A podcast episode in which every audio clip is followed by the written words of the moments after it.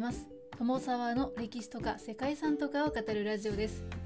このチャンネルでは社会科の勉強が全くできなかった私が歴史や世界遺産について興味のあるとこだけゆるく自由に語っています。本日ご紹介するのはフィリピンのバロック様式の教会群です。言うまでもなくフィリピンにある世界遺産なんですけれどもこれはルソン島のマニラパオアイサンタマリアとパナイ島ミアガオにある教会群なんですね。フィリピンがスペインの統治下にあった16世紀に建てられた4つの教会群が登録されていて4つの教会ともヨーロッパのバロック建築の影響を受けた石造りの教会です。フィリピンというと7000以上の島を領有する島国なんですよね。なんですよね。というか7000も島があるんですね。いやこれは驚きなんですけれども。15世紀頃に西方から進出してくるヨーロッパ列強に東南アジアが次々と植民地化される中ですねフィリピンの島々にはスペインの艦隊が太平洋を横断して東方から到来したそうですね。そんな時代に建てられた4つの教会が世界遺産に登録されているんですけれどもその4つというのはマニラのサン・アグスティン教会。パオアイのサン・アグスティン教会。そしてサンタマリアのヌエストラ・セニョーラ・デラ・アスンシオン教会。最後にミアガオのサント・トマス・デ・ビリアニュエバ教会というこの4つの教会を指します。このうち最古の教会はマニラのサン・アグスティン教会でこれらの教会は第二次世界大戦の戦火や大きな地震を耐え抜いて地震のバロックというふうにも呼ばれるほど頑丈な教会なんですね。ということで本日はフィリピンにあるスペイン統治時代に建てられた教会群世界遺産フィリピンのバロック様式の教会群についてご紹介します。この番組はコーヒー沼で泥遊びパーソナリティ翔平さんを応援します現在のフィリピン地域に西洋人として初めて到達したのは世界一周中のマゼラン率いるスペイン艦隊だったんですね。1521年にホモン本島に到達しました。マゼラン自身はセブ島に連なるマクタン島を攻めた際になんと地元の総長との戦いで命を落としてしまったそうです。はい、えー、そうなんですね。私はちょっと詳しく知らなかったんですけれども、なんとも衝撃的な事実ですね。とはいえその後フィリピンはスペインの植民地となったんですね。1529年のサラゴサ条約っていうスペイン帝国とポルトガル海上帝国の間の平和条約でフィリピン諸島はスペイン領有というふうにされたそうですね。たくさんの国が当時はヨーロッパ諸国の植民地になっていましたよね。そしてスペインはフィリピンをアジア進出の拠点としたんですね。1570年代初めにはマニラを中心としてフィリピンの大部分を征服して1571年にはフィリピン最古の教会とされるサン・アグスチン教会がマニラに設立されました。界遺産といえどもフィリピンの歴史としては華やかなものではないということなのかもしれませんね。世界遺産に登録されている4つの教会の中で最も新しいビリアヌエバ教会が建設されたのは1797年のことですね。いずれの教会もスペイン本土の制度をモデルにしながらも台風とか地震の対策として天井を低く取るなどフィリピンの風土に合わせて独自の工夫が施されました。また西欧列強の攻撃を想定して有事の要塞の機能も持ち合わせた堅牢な石造りの教会となったんですね。こうした石造建築は地震のバロックというふうにも呼ばれて2度の大地震や災害第二次世界大戦を含む戦火に耐えてきたということだそうです。そしてここからは世界遺産に登録されている4つの教会をご紹介したいと思います。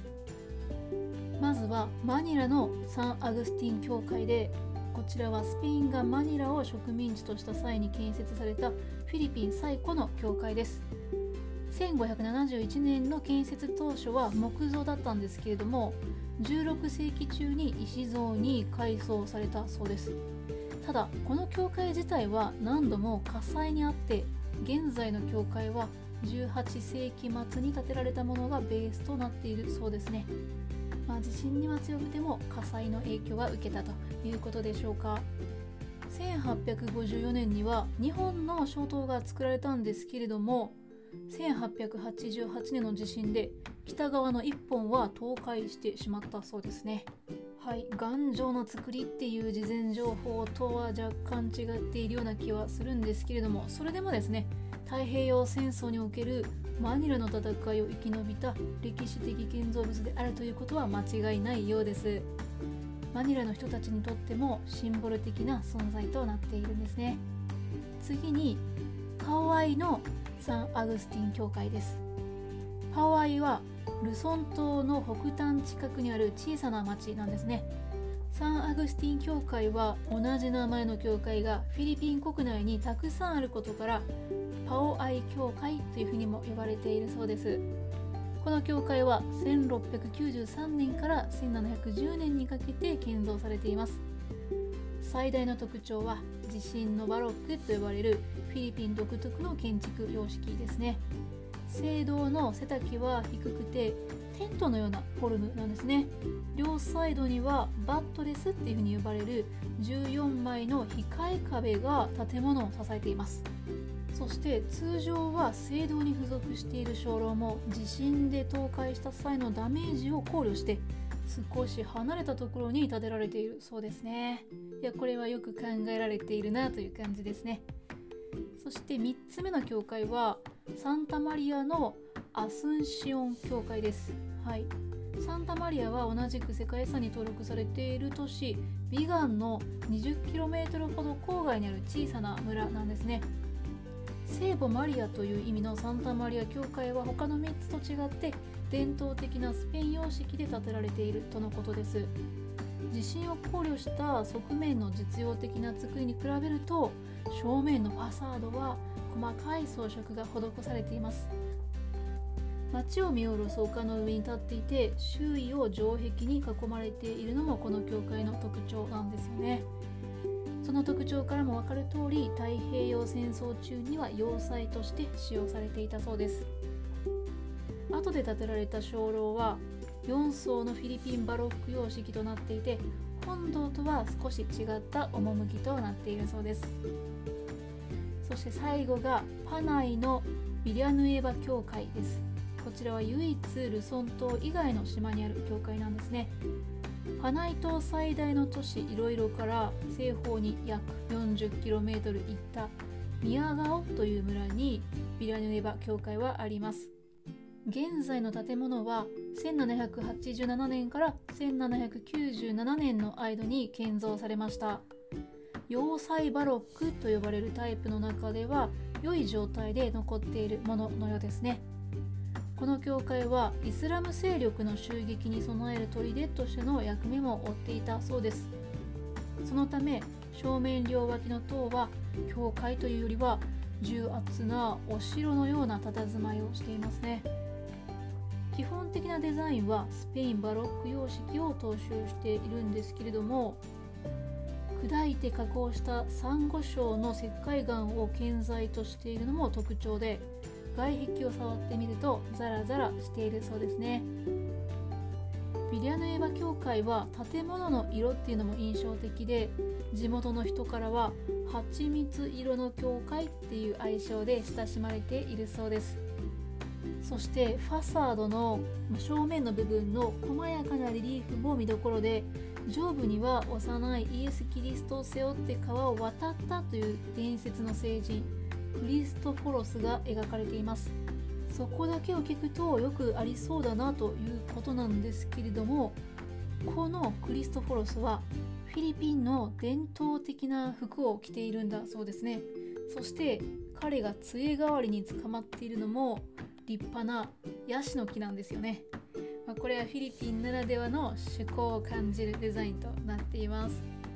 ということで、えー、長くなっておりますがここまでフィリピンのバロック様式の教会群について解説してきました。はい。私自身はフィリピンにこのような場所があったんだなということを初めて知りました。どれも魅力的な教会なんですけれどもここを訪れる際には、ね、歴史的な背景を踏まえてたくさん知識を持って帰りたいなと思いました。是非行ってみたい世界遺産の一つです。ということで皆様ここまでご清聴いただきましてありがとうございます。それでは本日も素敵な一日をお過ごしくださいね。友澤でした。